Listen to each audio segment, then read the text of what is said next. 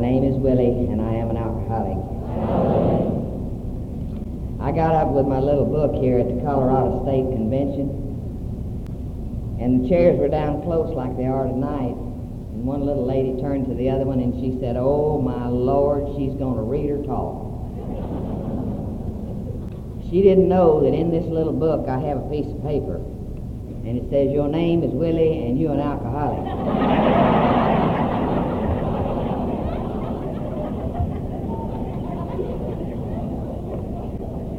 You get up here and you're looking at that many eyeballs, you're not quite sure what you are or who you are.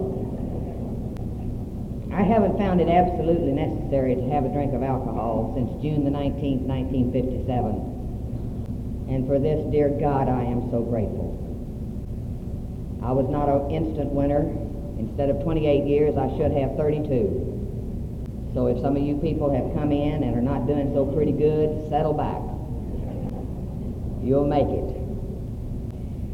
You know, being an alcoholic nowadays is uh, sort of a status symbol, isn't it? We sort of having to work every once in a while to keep out the social climbers. People get all sobered up in AA and they run out. I mean, famous people too, real famous, important people. They run out and write books and everything about how they're cured. And that's okay. And you know, we're getting written about and talked about all over the place. You open up a, a newspaper, a magazine, and Sunday supplement, and they're talking about us. And you turn on a talk show, and they have some expert talking about us. Now, the only thing that really sort of sends me off into orbit every once in a while is that they try to describe us. and they say an alcoholic is. Now, do you ever see anything that an alcoholic is? The only thing consistent, I believe, about an alcoholic is his inconsistency. You know, you take an old drunk, he'll walk by your house every morning, every morning, at 8 o'clock for six years. And one morning you decide, well, shoot, I'm going to go out and speak to him. Hell, he won't come. but some of these articles and some of these experts that are talking about us and studying us seem to want to take us and, and stick us into these little egg cartons, into the holes in egg carton, and they want us to fit there. And sure enough, we won't fit. Now, we got a whole bunch of folks here tonight from all over.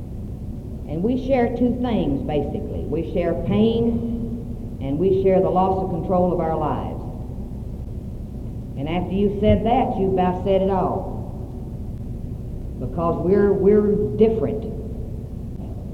We do have uniqueness, and I hear this sometimes. you know, there's nothing unique.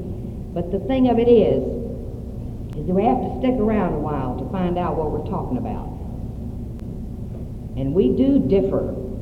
We all come from different backgrounds, social backgrounds, economic backgrounds, educational backgrounds, religious backgrounds. And we won't stick in these holes. And we won't stick with some of the definitions that they want us to fall under. We're all different, individuals. And I love to see this many people. I'm thrilled to death. Sometimes when I get an audience like this, I sort of feel like a born loser. And you know what that is? Man that goes down on the seashore and he finds him a beautiful seashell and he washes that sucker up and he gets it all nice and clean and he holds it up to his ear and he gets a busy signal. but the thing of it is, we got a lot of winners in this room tonight. And we got a lot of people that are going to be winners. Feel it. Feel it. But sometime when they're studying us, I'm really amazed at what they come up with. I don't, I, I'm glad that, that alcoholism and alcoholic is no longer a dirty word the way it was. It, it really isn't as cleaned up as they think they're making it, but uh, to the outside world. But I'm glad that it's a little more acceptable. But you know, some of these people have lists of questions that they want us to answer. They don't take into account how different we are as individuals and as human beings. And they have questions for us to answer when we first come in, you know. Especially nowadays, as I travel around and people will take me to their facilities that they have there in nearby town. And I tour their facilities and look around, and they'll show me some of the things that they do when they bring in a brand new alcoholic. And they always show me their questions. And I always get such a big kick out of it. Of course, I don't say anything to them because these are mostly lay people. And I don't say anything to them, but I, I always laugh to myself, and I know they think I'm sort of part silly, maybe from my alcoholism. But I don't tell them what I'm laughing about, but really I'm laughing about a set of questions that a fellow down in Texas named Wino Joe, and there's a whole bunch of people here that know Wino, and he made up a set of questions that alcoholics real alcoholics can understand. Now, one of Wino's questions is, have you ever had the roof of your mouth sunburned?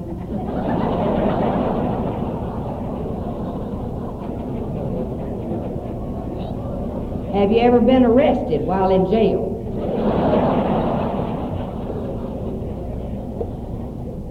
Have you ever been run over by your own car while driving it?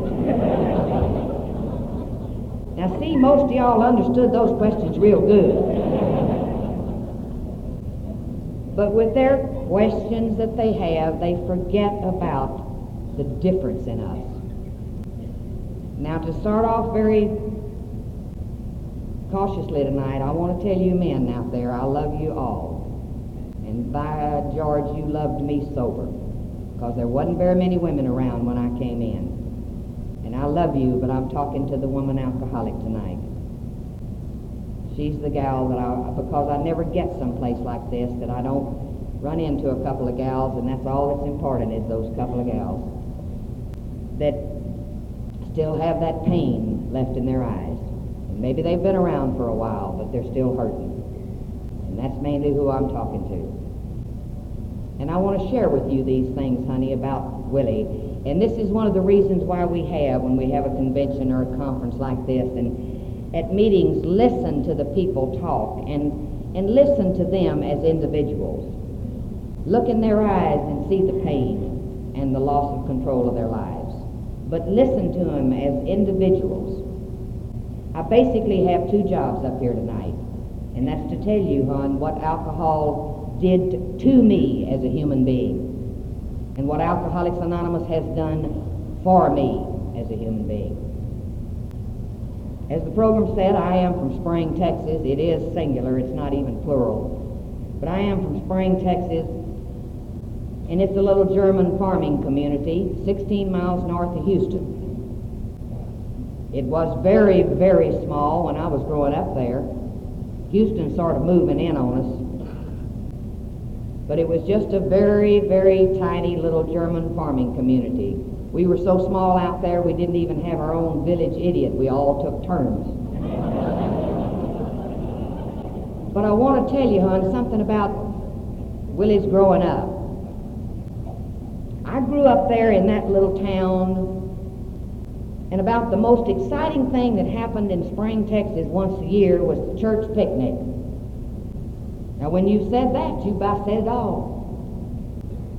It was a little farming community. We were all kissing kin. Uh, we all worked the land.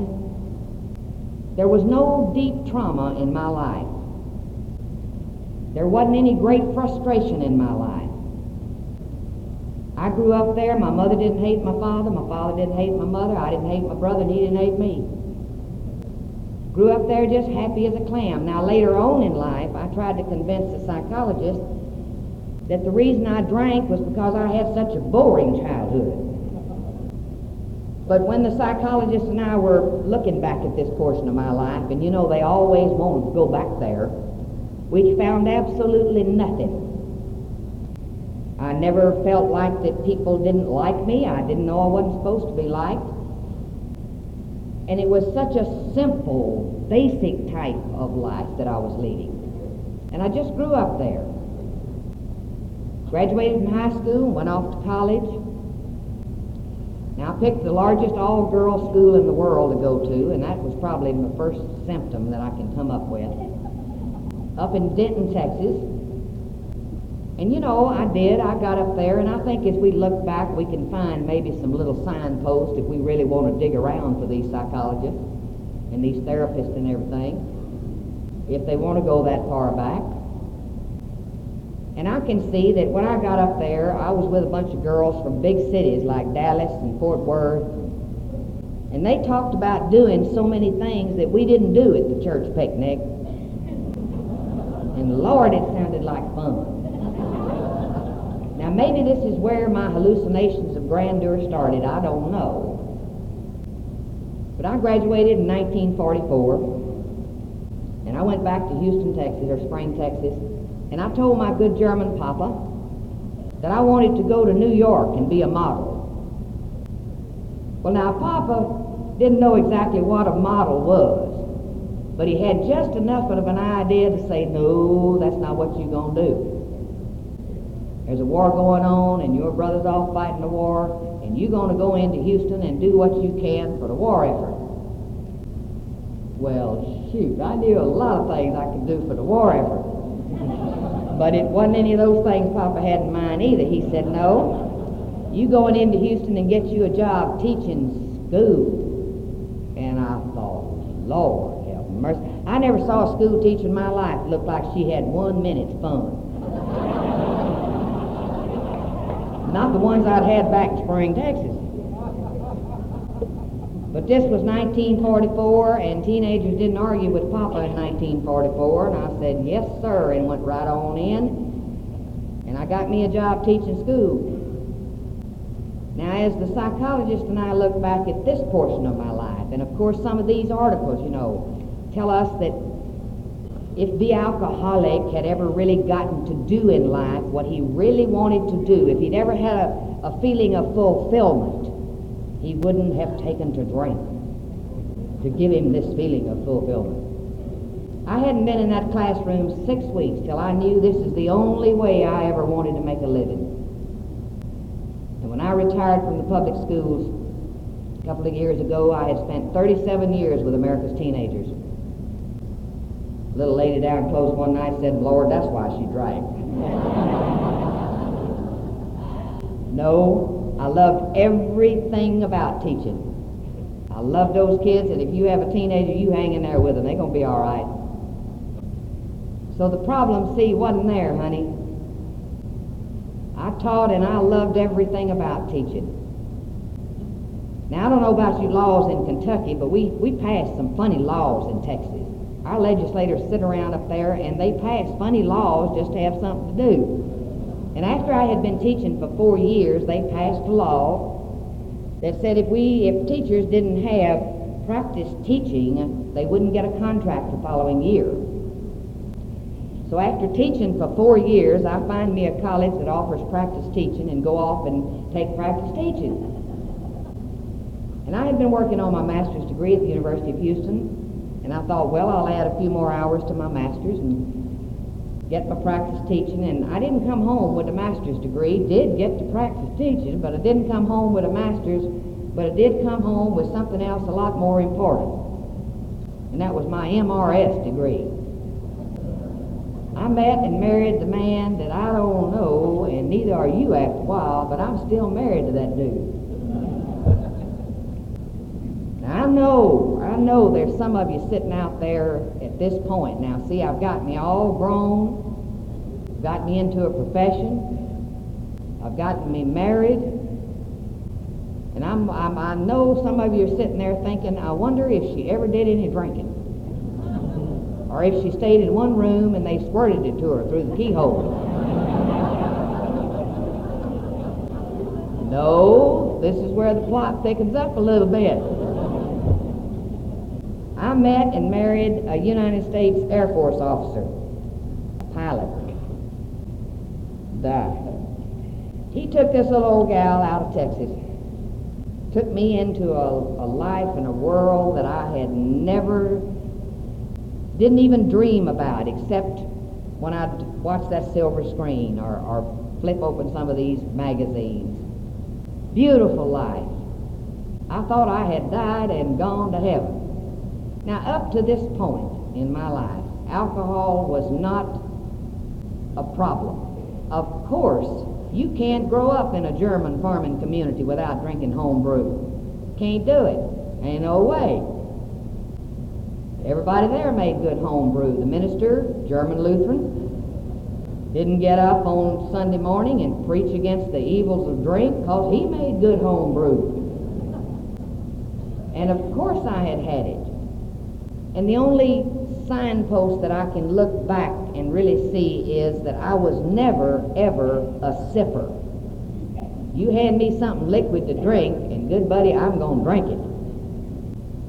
And when this man got me up to where he was stationed at Scott Field, Illinois, right across the river from St. Louis, and introduced me to the first time to all these pretty little drinks in these pretty glasses with these long stems, you know, and these little teeny tiny, teeny tiny, tiny bowls with all that stuff in there, the olives and the onions and the orange peels, you know, and all that stuff. And they had such pretty names. Martinis, Manhattans. And of course, being a school teacher, I was enamored with words. And I, oh, that martini, it just, Oh, Lord, it sounded more glamorous than home brew.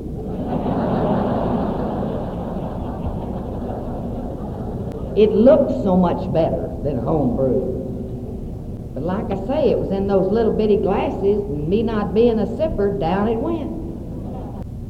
The psychologist and I, you know, we looked back at this period and thought, uh-huh, here's where the trouble started. Because we were hunting, honey, just like maybe you're hunting to find out. I wasted so many years trying to find the answer to why, why was I an alcoholic? A very wise man once told me one time in Alcoholics Anonymous, he said, Willie, you know, so many times the personality brings on the alcoholism. But in just as many cases, the alcoholism brings on the personality. We had ourselves a ball next couple of years. Now, honey, you're going to hear a lot of people from podiums and at meetings say that they never, ever liked the taste of alcohol, and they are telling you the truth.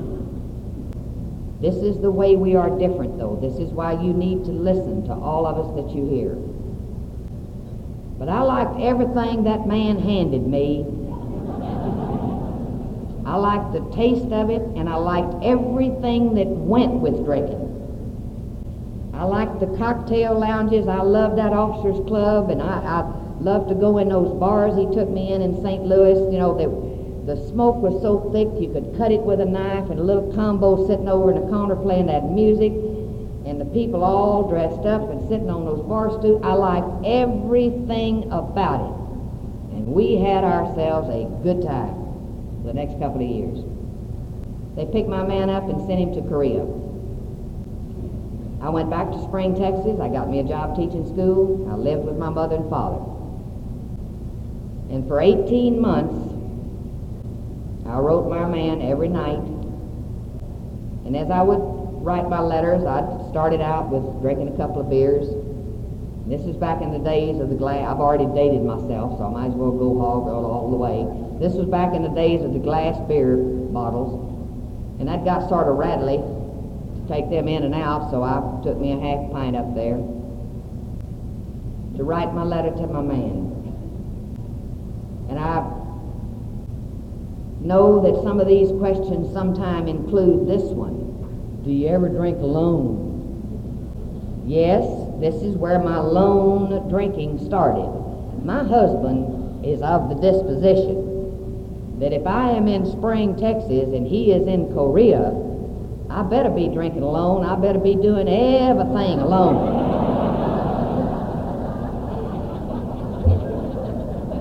so, yes, this is where my lone drinking started. Honey, if alcoholism descended on us like a thundercloud, if we just woke up one morning and we were, well, I'm now an alcoholic, it wouldn't be, as the big book says, such a cunning, baffling, and powerful thing. And think about those words, cunning and baffling. Because alcohol doesn't, alcoholism doesn't descend on us. This is a disease that is a very insidious, slow creeping disease in many of our cases. Many people are alcoholic and they, you believe them when they say that because they are telling you the truth. But many of us develop this disease over a period of time. Dr. Silkworth tells us that this is an allergy. A lot of allergies do not manifest themselves until they have become exposed over and over and over again to a substance or to an outside pollen and all this sort of thing. I have had kids in school that I had and they would be allergic to orange juice. And they had always been allergic to orange juice. But I've had some that became allergic to orange juice over a given period of years. The very first time I ever took penicillin, I had a small rash on the back of my hands. The next time I took penicillin, I had a small rash all over my body. There had been a period of three or four years between those times. The next time they give, gave me penicillin, which was another five or six years, I quit breathing. My allergy to penicillin developed as the years went by. A lot of allergies are like this. A lot of diseases are like this. I've taught a lot of kids in school that were diabetic. My mother did not become a diabetic till she was 73 years old. So, honey, when you read Dr. Silkworth's letter, you read it very, very carefully. This is a slow, insidious disease. And with some of us, it takes longer than others. When my man got back from Korea, we took up right where we left off with the partying and the going and the having a good time and the drinking. And right at first, we didn't notice a difference. But then he began to see a difference in Willie.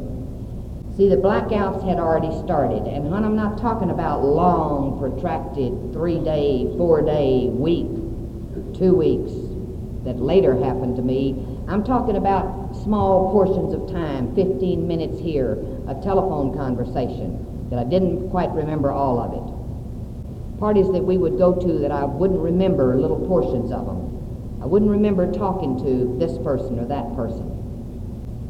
But see, I lived in a drinking world the way a lot of you young people are coming up now in a drinking world.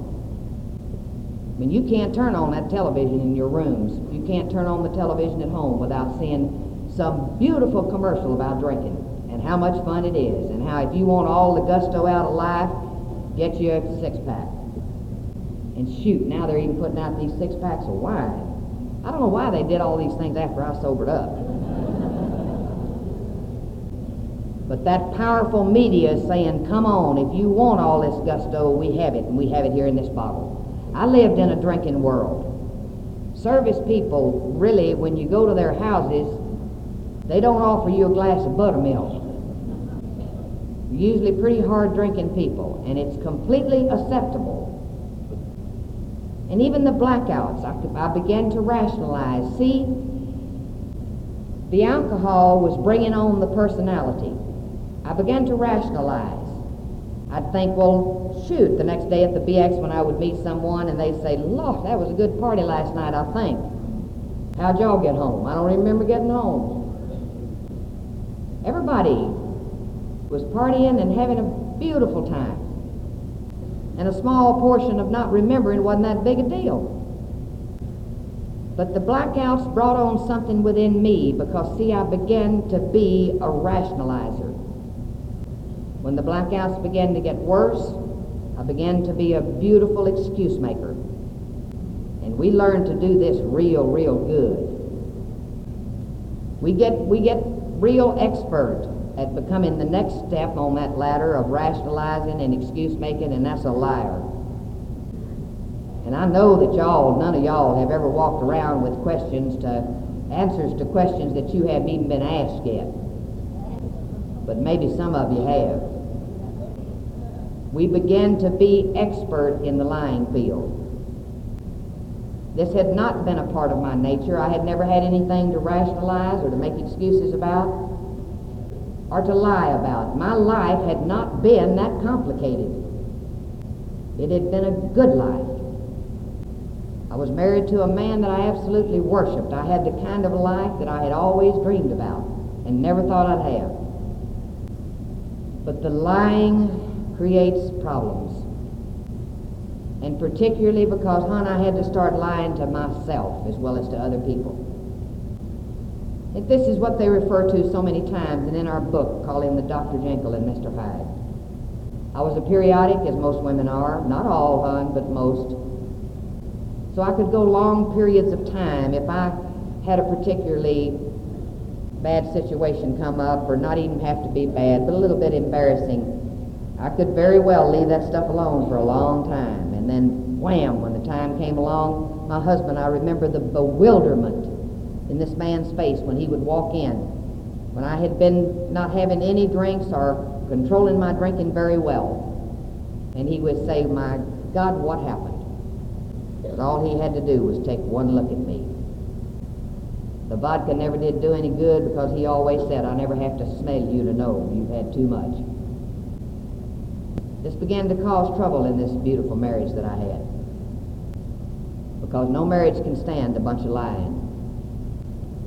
Things got a little bit rocky, and we decided, okay, we start on a journey that many of you are going to go along with me. There must be something wrong with Willie physically, so we hauled me off to the doctor. Now, the doctor gave me all the exams he could possibly think of up, down, sideways, and crossways. Got all of his results back. Called my husband in, said, She's healthy as a horse. Of course I was. I was in my 20s. I was a Texan. I was. And we tough down in Texas now. Y'all never have heard that, but I'll just, you know, tell you, we tough in Texas. And I was healthy, and this hadn't beaten me too badly yet. Yet. And he told my husband, he said, she is a little bit nervous.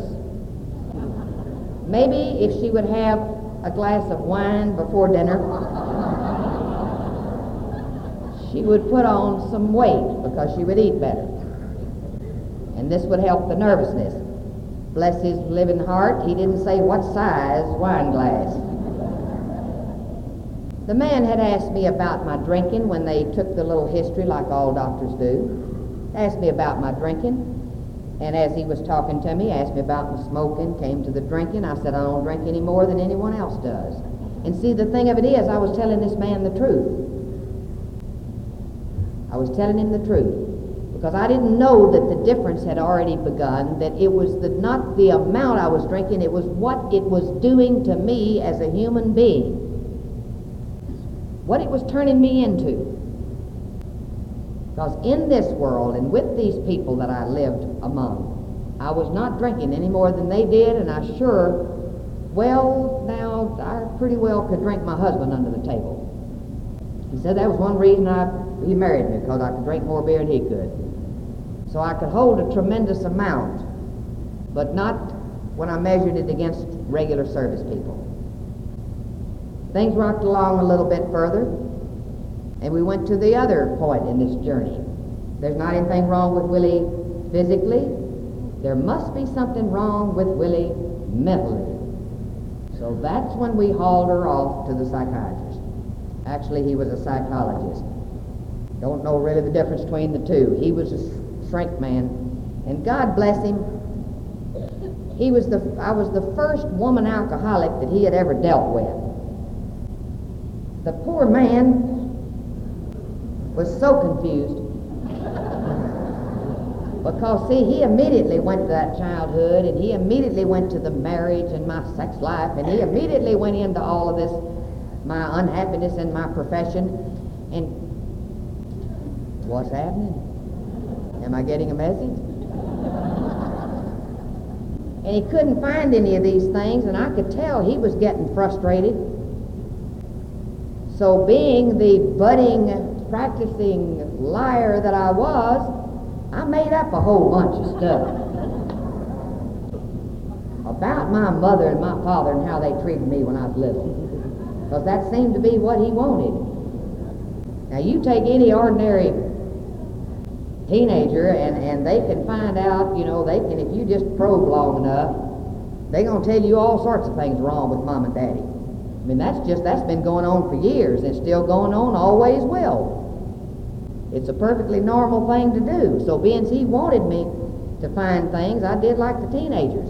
I picked out all sorts of things, and when I'd really run out of that, I'd make up a bunch of stuff. And the only thing is, he was making notes. And he'd write down, you know, and the end of the hour, the session would come. And I'd go on home, and he'd close up the file, and I'd come back next week, and he'd open up the file, and he'd know where I was in the story, and I didn't.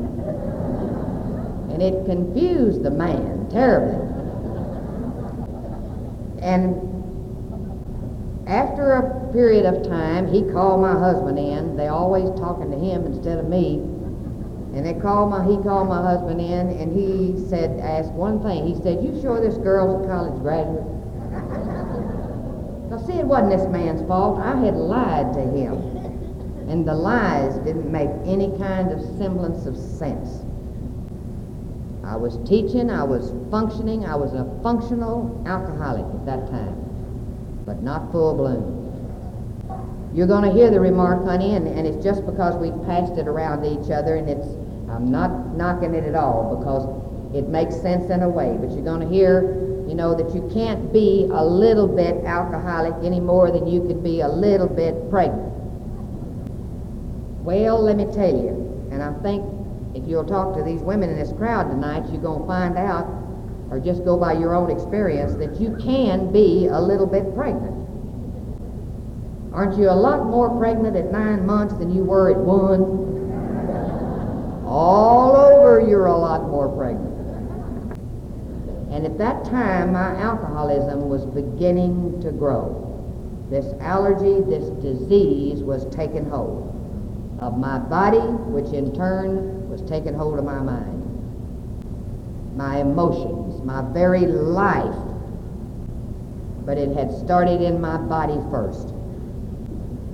I wanted, if you're quarreling, hun, with the insanity that we talk about in this program, don't just go by the insanity of the things that we do during a drunken spree. This is not the insanity we're talking about. It took me so long to realize that. That this is not what these men were telling me about insanity. Because at this period, I wanted that man to find something mentally wrong with me, just like I had wanted that doctor to find something physically wrong with me, that I could say, this is the, this is the problem. This is why we're having trouble in this marriage. It never once occurred to us that it was alcohol. And I wanted this psychologist to find something wrong. I wanted him to give me a, a label. As I told you, I'm enamored with words, you know, and I wanted him to, to tell me that I was schizophrenic, paranoid. Well, that sounds a lot better than drunk. And I really wanted him to find, to give me a label so that, shoot, you can talk to folks about being schizophrenic. And now, hon, I'm not knocking the real bona fide schizophrenics or paranoid people. But I wanted to be something I wasn't. I wanted him to give me a reason why my life was slowly, slowly falling apart. Not in great big chunks. Uh-uh. It's sort of like a brick wall. It was coming down one brick at a time. We rocked along for a while because our answer wasn't there. And the last point in this journey that we knew to go to at that time was if there's not anything physical, mental, then there must be something wrong spiritually. I, I thought this more than I, my husband never mentioned it, but I had been raised in this German Lutheran church. And when I went to this minister and talked to him, in the Lutheran church, we do as a lot of other religions do, we study for two long years and of catechism, and then we walk down that aisle on Palm Sunday morning, and the minister asks us a whole bunch of questions about what we've been studying about. And we better know the answers because if we don't, we don't get to join the church back in those days. And this minister and I found out that I knew a lot about God. I knew a lot about God. But honey, it took the people in Alcoholics Anonymous to teach me to know God. And there is a world of difference. We didn't find the answer there. And as the song says, we moved on. But from this point on, honey, you will never hear anybody stand behind a podium and say, from this time on, things got better. That's just not so. Things were getting bad. And we referred to them at this time as, as Willie's strange behavior. Because quite a few of the things I was doing were strange. Now, honey, I don't have to stand here and tell you and be before all the women alcoholics in this room and go by a blow by blow description of what happened to Willie as a human being. And as I say, I love you men, but there is nothing more humiliating, there's nothing more shameful and degrading than being a woman drunk. I know you men hurt, and I'm not taking from your pain. But have you ever seen a cartoon about a woman drunk? You men can get all balled up, you can put a lampshade on your head and you can get up on the table and you can dance and you're funny as a crutch. But you let a woman try the same thing. The one word that's applied to a woman, drunk, is a word that I don't want ever applied to me again.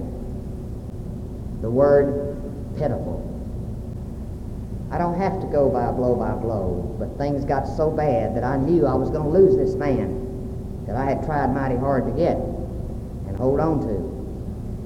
And I knew I had to do something to make a move of some kind, but I didn't know what to do. And you're going to hear a lot about the miracles and the coincidences in this program and in our lives. Beautiful man in AA told me once and passed on, and I know a lot of you have heard it, but for the sake of those who haven't, he said, You know, Willie, a coincidence among us is a small miracle in which God wishes to remain anonymous. At this particular time, my husband is a very thorough man. Everything he does, he does very thoroughly. He flew an airplane for 22 years in two wars with people shooting at him, and he doesn't even have ingrown toenails. He is a very careful, methodical man. And when he reads something, he reads it. And one Sunday morning in Omaha, Nebraska, he was reading the newspaper, and there was a tiny little article in there about Alcoholics Anonymous. And this man swears that that word alcoholic just jumped out at him. And he tore this little announcement out, and it said, if you want further information about Alcoholics Anonymous, call this number. And he brought it to me and tried to read it to me. Now, I didn't want any part of that not any part of it. But he put this in his billfold and he kept it. And when things got almost to the breaking point, that this man had had about all he could take, he called that number and he talked to the gal at the intergroup there in Omaha. Of course, after she heard just a few things he had to say, she knew she had a live one out there at the base. And she said, Well, will she talk to me? And he said, No, I don't think so, because right now she isn't even talking to me. But she said, I will do the only thing that I can for you. I'll send you a copy of the big book. And she did. My man read that big book and closed it up. And he handed it towards me and he said, You got a problem and you better solve it. And the answer is right here. One of the other coincidences that came up right about then, this was one big book. And it was all over my house. It was in the bedroom, it was in the bathroom, it was in the kitchen. Any place my man thought I might go, he put that big book. Because, see, I didn't touch that sucker. I didn't want any part of it. Because it had a word on it I didn't like. And it wasn't anonymous. that word alcoholic meant exactly what it means to a lot of people still today. failure, lack of character, a complete washout of life, all the things that I did not want to be. And see, I had gotten to this point, honey, that the big book describes. I did not know the true from the false. And I had become an expert rationalizer and excuse maker to myself and excuse the things that I did. I had become a completely different person. And I, I you know, we form these patterns that we form, and we don't let go of them right away. First couple of years I was in AA, a man said to me, said, God, Willie, when, honey, are you going to break this habit of making excuses for everything you do and everything that's happening to you? It's become a, a pattern and a habit in your life. When are you going to break it? He said, You remind me of this fellow that the police pulled out of a burning building, you know, and shook him around and said, George, we have told you not to smoke in bed. And old George standing there staggering said, Hell, the bed was on fire when I got in it.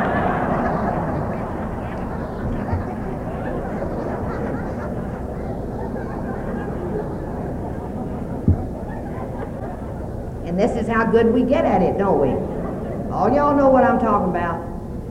We have a ready-made excuse for everything. We have a rational answer for everything that we do. If he wouldn't have done that, I wouldn't have done this. If they wouldn't have done that, I wouldn't have done this.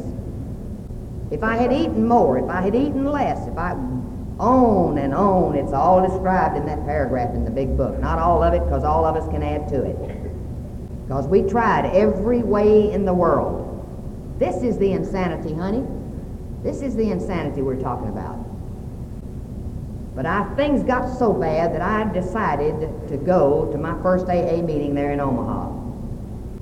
And my God, by this time I was so phony.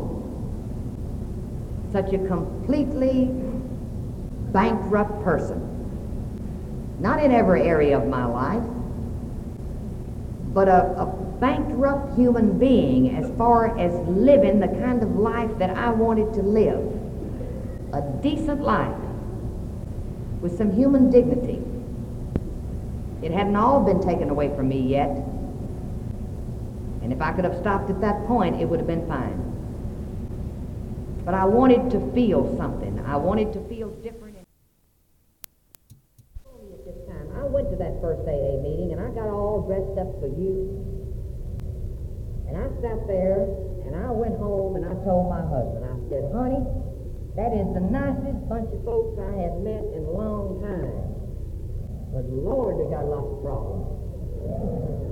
I said, those men have been in jails, they've been in the hospitals, they've it's terrible the way they have their lives. They've lost their wives, they've lost their jobs, Pitiful, pitiful.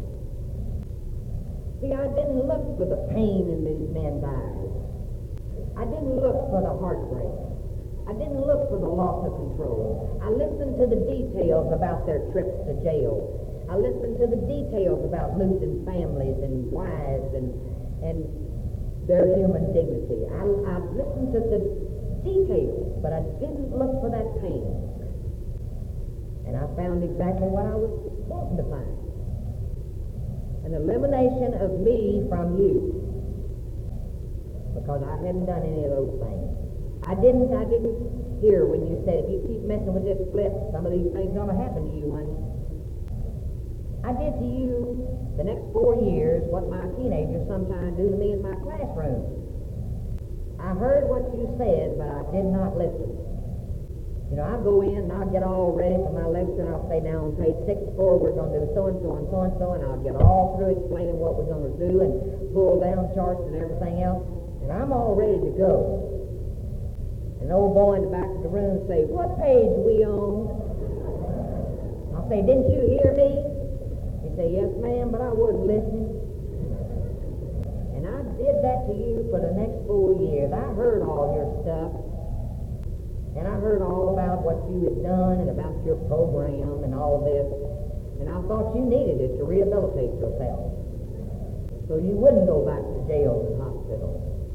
And in all my arrogance and in all my not knowing the truth from the false about Willie and what had happened to her, and the fact that, yes, I did still have my marriage. I did still have a job. I didn't look and I didn't listen for that pain. If you've never been in a drunk tank in Seattle, Washington, you've missed a real treat. Because, see, honey, the thing that I was so sure would never happen to me that it happened to all these men did. And I sat in that drunk tank all night, and the humiliation and the degradation and the shame that I felt, I thought would literally kill me. And I swore to the God that I thought I knew so well that if I got out of that, I would never take a drink as long as I lived. And God, I meant it. And I think God understood that I meant it, just like He's understood when you have cried out to him. Honey, he's answering your prayers. You're here tonight, aren't you? Now, I stopped on the way home and got a bottle. And I was sincere with that prayer. God, if you'll just get me out of this, I'll never take another drink. I didn't understand that I could not keep that promise.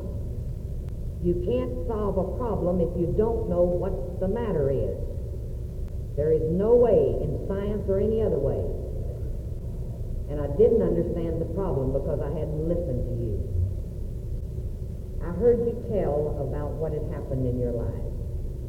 I'm, I'm thoroughly convinced that from that very first meeting in Omaha, Nebraska, that God took me by the hand and walked with me the rest of the way. He never let me really forget anything that you said. You were telling me how to stay sober. You were telling me how to put my life together. And even though I was rejecting everything that you said, God was sticking it in my pocket. Because he knew the day would come when he would have Willie on her knees where she could hear better. And that day came. Not all of a sudden, not with a blinding flash of light. There's an educational variety of recovery that takes a while. See, I was so intellectual when I came to you. I argued with everything those men said. I was sort of like the lion, you know. He found him a bull and he killed him and he ate his fill and, and when he got through, he stood there and he roared loud and long. And a hunter came along and shot him. And the moral of that story is if you're full of bull, keep your mouth shut.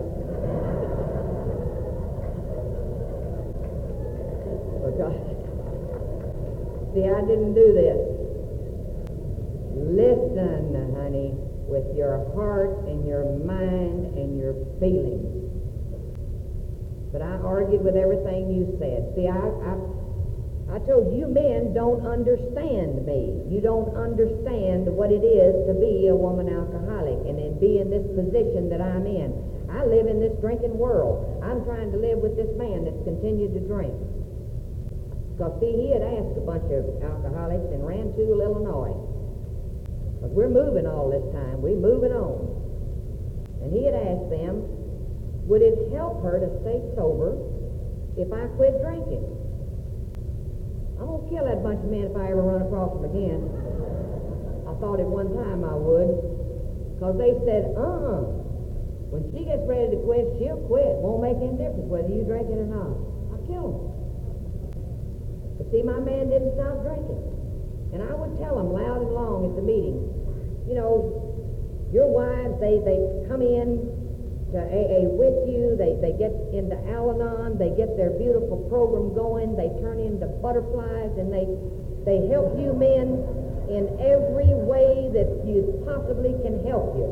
They get all the booze out of the house, See, I had rationalized so much, I thought, well, now, why hadn't this happened to a Baptist preacher's wife? Because she don't want to drink anyhow. But, and I'd tell them, your wives cooperate with you. They go to their Al-Anon meetings. They share your program. And y'all just don't understand that I got to go home tonight that this man is sitting there drinking. Excuses, excuses. They had become such a part of my life that I walked right through the doors of Alcoholics Anonymous with a suitcase in both hands full of them. Because, see, this was the truth. You don't walk in an Al-Anon room and find it crowded with men, honey. There's a few men, God bless them, I have a lot of respect for them, but you're never going to find an overcrowded Al-Anon room with men. Because, see, our men are a little bit different. You take a woman sometime, maybe she, now, Al-Anon, don't get mad at me. a woman sometime be married to a drunk for 20 years, and he'll die, and she'll go out and marry another one. But that's just the woman in her. But a man won't stay married to a drunk woman very long. And honey, if you have that boyfriend out there, he ain't gonna stay with you very long either.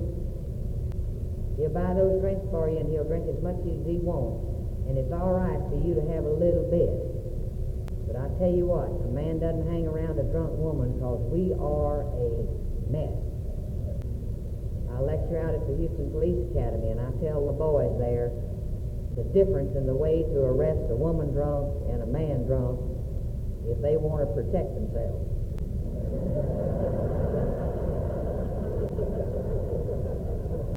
and I've had a lot of those cadets to come back after they've made police officer and start doing the patrolling and throwing some of these women drunks in jail and say, we know what you mean now. A woman drunk. A man's not going to stick with her. See, I came in with all, and I, I, I rode that old horse to death that he was still drinking.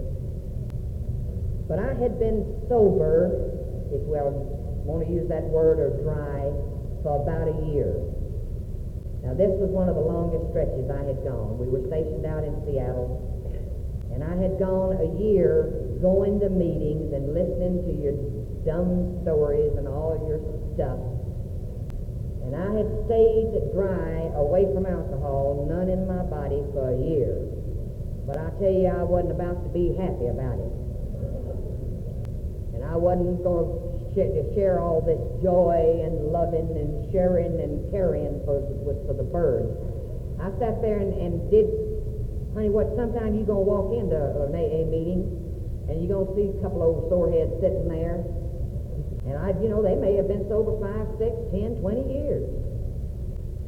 And the newcomer walks in and they say, My, it's good to be sober.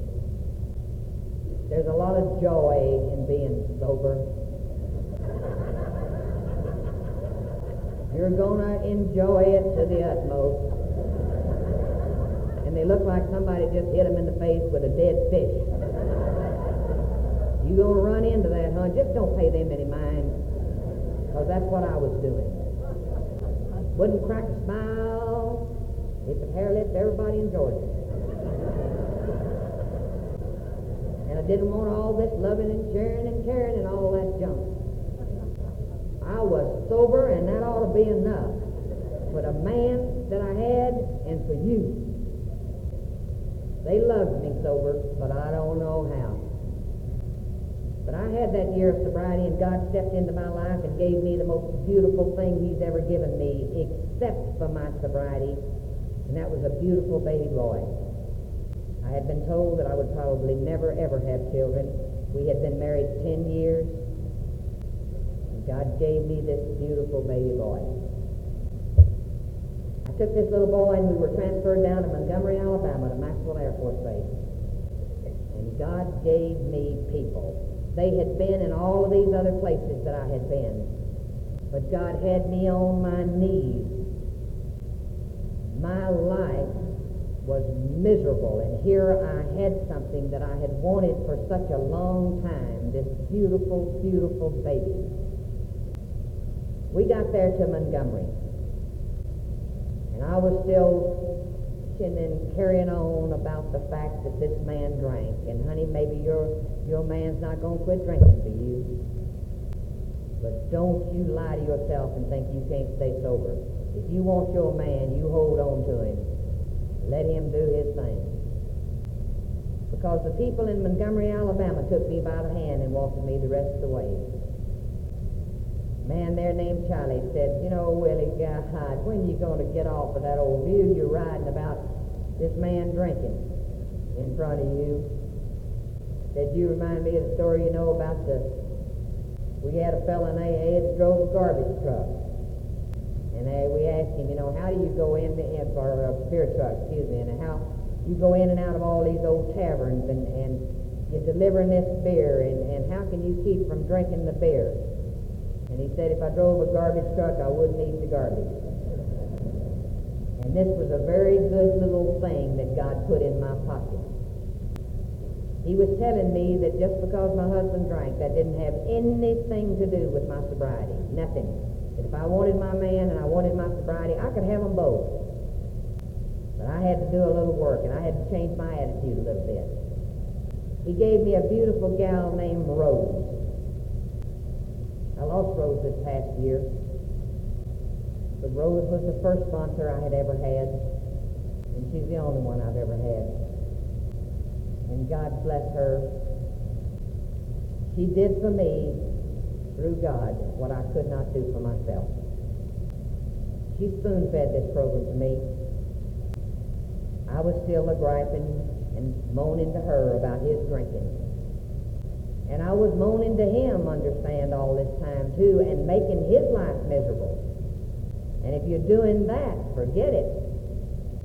Because you're not going to make him quit drinking, honey. All you're going to do is drive him out the door. Still griping to him, and he'd come in and he'd fix up his shaker of martinis, or he'd get out his cold beer, and and he'd sit there and I could just see the tiredness just rolling off of him. And man, I would get out my Mary Martyr flag and I would start waving it. How can you do this to me, I would say.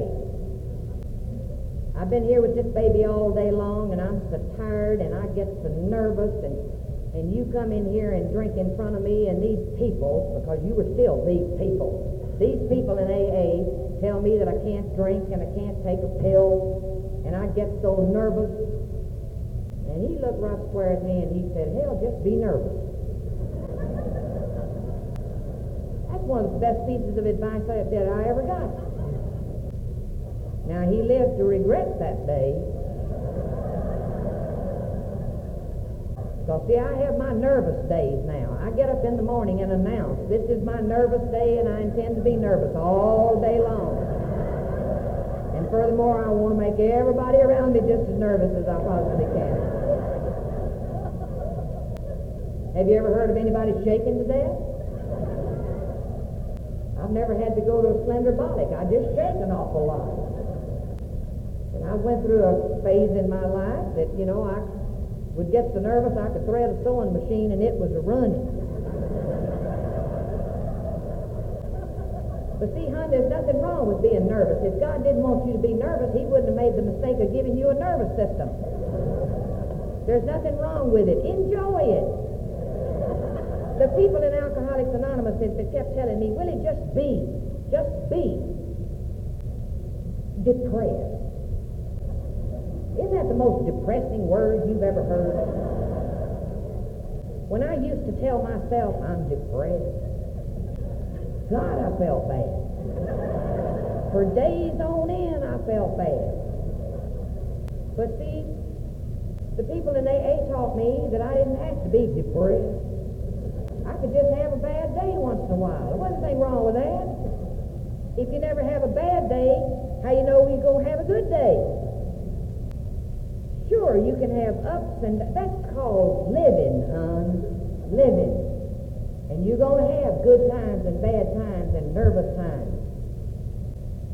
Rose took me out to lunch one day, but see, I wanted I wanted deep answers from these people. I didn't want all this trivia. I was deep. Y'all didn't understand how deep I was. And I wanted all these deep answers. And you kept doing these things. Easy does it. Live and let live. And that just wasn't profound enough for me. And I was serious about this thing of, you know, I, I was serious about changing this man and changing the circumstances. He was a career officer. He intended to stay in the service. But I wanted to change all that. I wanted him to get me out so I wouldn't have to be around all these drinkers. Now, you don't have to change people and you don't have to change circumstances. When you hear people say that in meetings, believe them. All you have to do is work on your attitude. Rose took me out to lunch and she listened to my bellyache in a while and she said, Darling, And she was born and raised in Montgomery, Alabama. And just that saying, darling, that took about 15 minutes.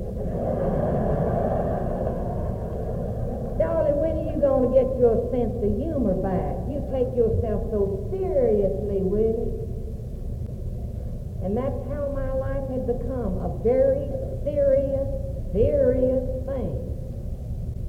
Because I was a white-knuckled, sober alcoholic in Alcoholics Anonymous. And I was missing all the joy. And she said, for God's honey, get your sense of humor back. And on the way home, I couldn't get rid of that. My sense of humor. Where had it gone? Because I had loved life. And it had enjoyed it. And I loved to have fun. But all of that was gone. And on the way home, that, that phrase kept going over and over in my mind. And I thought, maybe I'll try. My husband doesn't like fried eggs. And even these normal drinkers, and I'll explain that in a minute, these normal drinkers get too much every once in a while that they don't feel so pretty good the next morning. So the next time he didn't feel so pretty good, I fried his eggs just barely. And when I put those suckers down, I shook them a little bit. And of course, see, outside, they don't want to be one of us. You know, you, you tell somebody you're an alcoholic, and they'll explain to you why they're not. They don't want to be one of us. So God bless him, he'd sit there and eat those eggs. When he got used to that, I'd put a little green food coloring on them.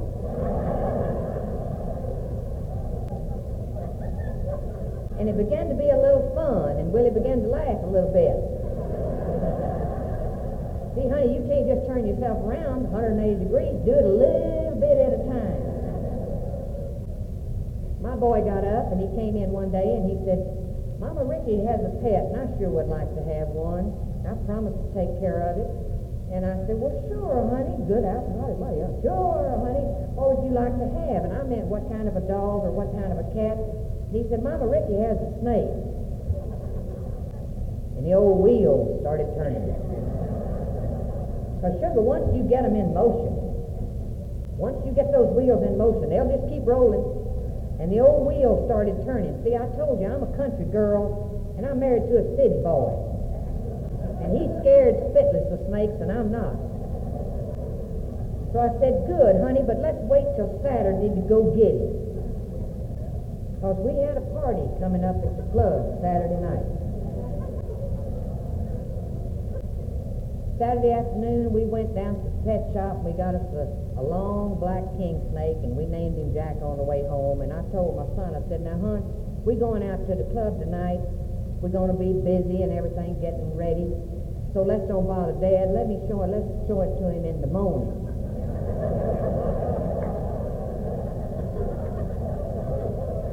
So he took him on to his room, and we didn't bother Daddy with Jack. Helped that dude get drunk that night. Every time his glass got down a little bit, I said, here, honey, have a little drink.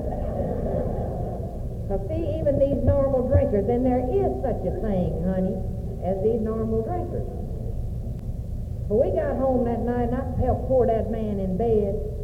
And the next morning, I took old Jack in there and put him in that bedroom and shut that door.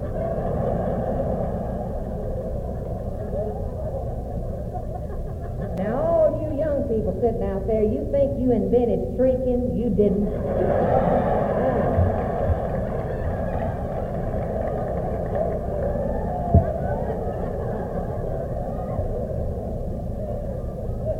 You never saw a legal husband depart a bedroom quite so suddenly.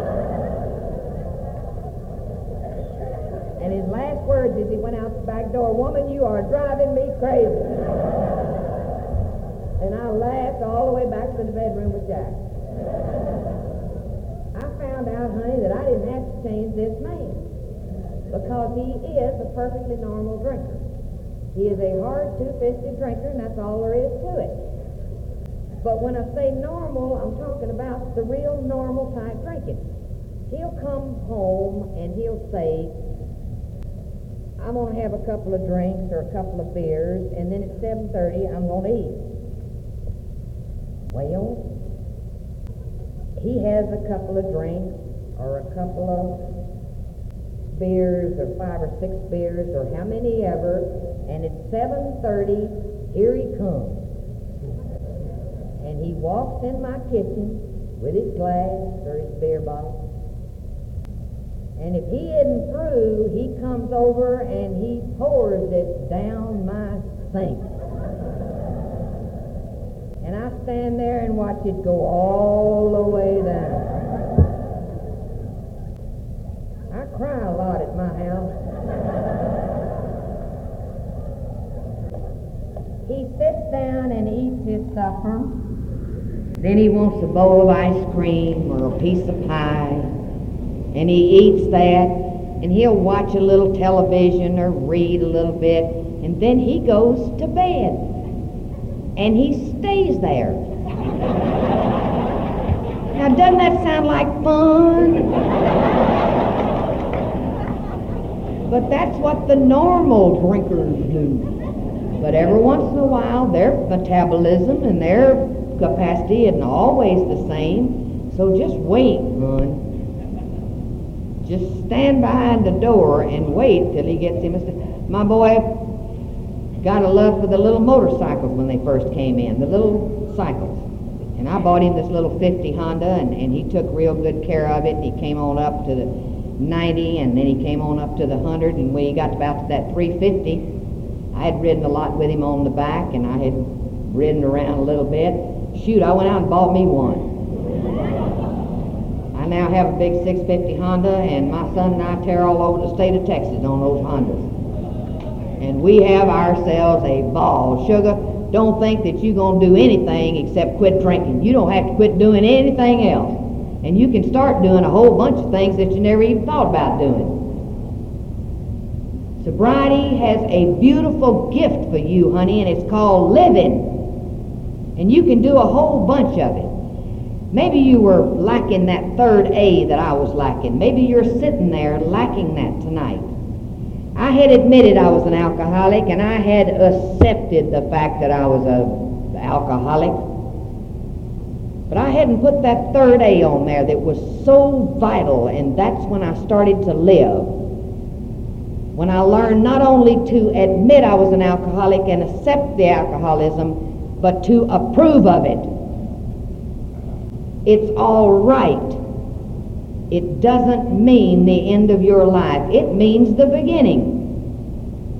This is a fantastic program. It'll help you take all of the scattered pieces of yourself and put them back together again.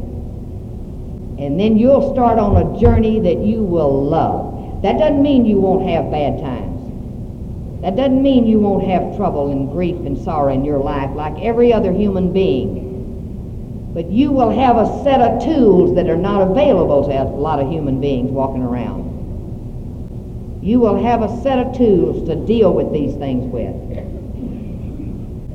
And you will learn to love every morning that you wake up, no matter how, what kind of problems that you may have. And dear God, I hope I have problems for a long time. That means I'm alive. And that means that God thinks I'm capable of handling them. If I can't solve them, I live with them. And that's called growing. And I hope I keep on growing for a long time. Because I love life now, every single minute of it.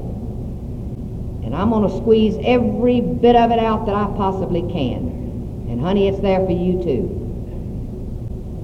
A lot of lay people, you know, as I go around talking sometimes to lawyers and judges and doctors and nurses and people that are studying us.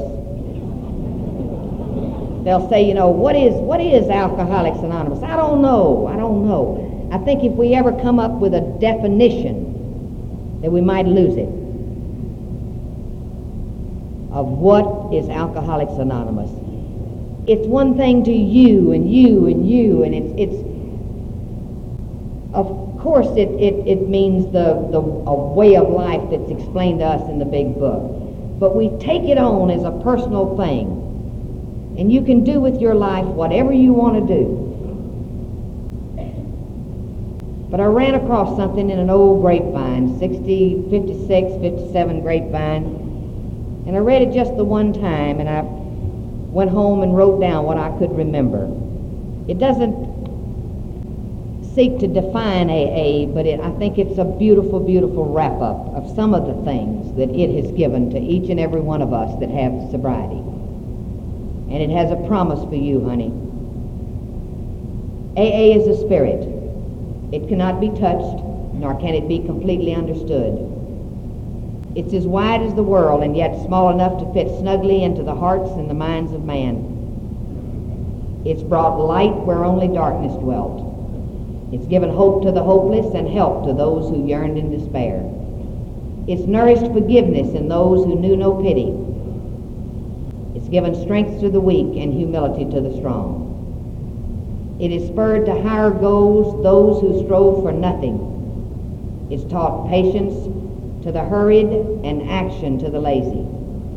To youth it's given vision, and to the aged promise to the lonely companions, and to the restless, rest. To the sick, it's been a doctor, and to the dying, it has revived the desire to live. It has no judgment against the unteachable, nor has it praise for those who learn. To the outcast, it's been a family, and to the childless, it has given children. To the ignorant, wisdom, and to the wise, tolerance.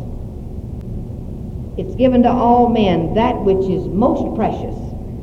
It's given a love of truth and love of life with enough left over to share with each other. Thank you for having me.